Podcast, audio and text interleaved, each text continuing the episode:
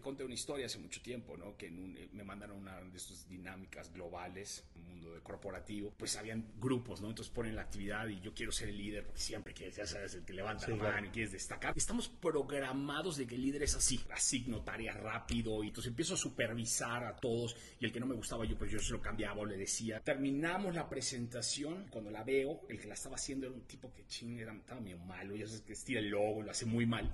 Y yo tenía que hacer, me metí, se la medio cambié y yo ayudándolo. Presentamos y ganamos. A la hora de festejar, voy a hablar con el chico de la presentación y me dice, me caes mal, eres un pésimo líder. Y yo, por si ganamos, ojo, están los resultados, los resultados los tengo y somos muy resultadistas. Y según yo te ayudé, y lo que él me dice es que tú me cuartaste, me hiciste sentir menos, yo tengo capacidad. Y el tipo pues era un senior, porque pues éramos puro banda alta. Y después me di cuenta que yo había cometido los tres errores más grandes. Uno, nunca me tomé el tiempo de entender a mi equipo, de saber cuáles eran sus fortalezas y sus debilidades. Nunca. Simplemente asigné por asignar, porque se me hizo práctico. Dos, delegué, pero no delegué bien, porque yo me seguía metiendo, entonces no empoderé. Simplemente la delegación sucia que yo llamo. O sea, que termino delegando, pero te voy quitando. Y el tercero es que yo siempre quise el protagonismo. Entonces, en lugar de construir, les quité seguridad y todo. Tuve el resultado pero el resultado es corto plazo. Y aprendí que si yo quiero los resultados a largo plazo, tengo que construir detrás de la gente y tengo que tomarme tiempo de trabajar detrás de ellos.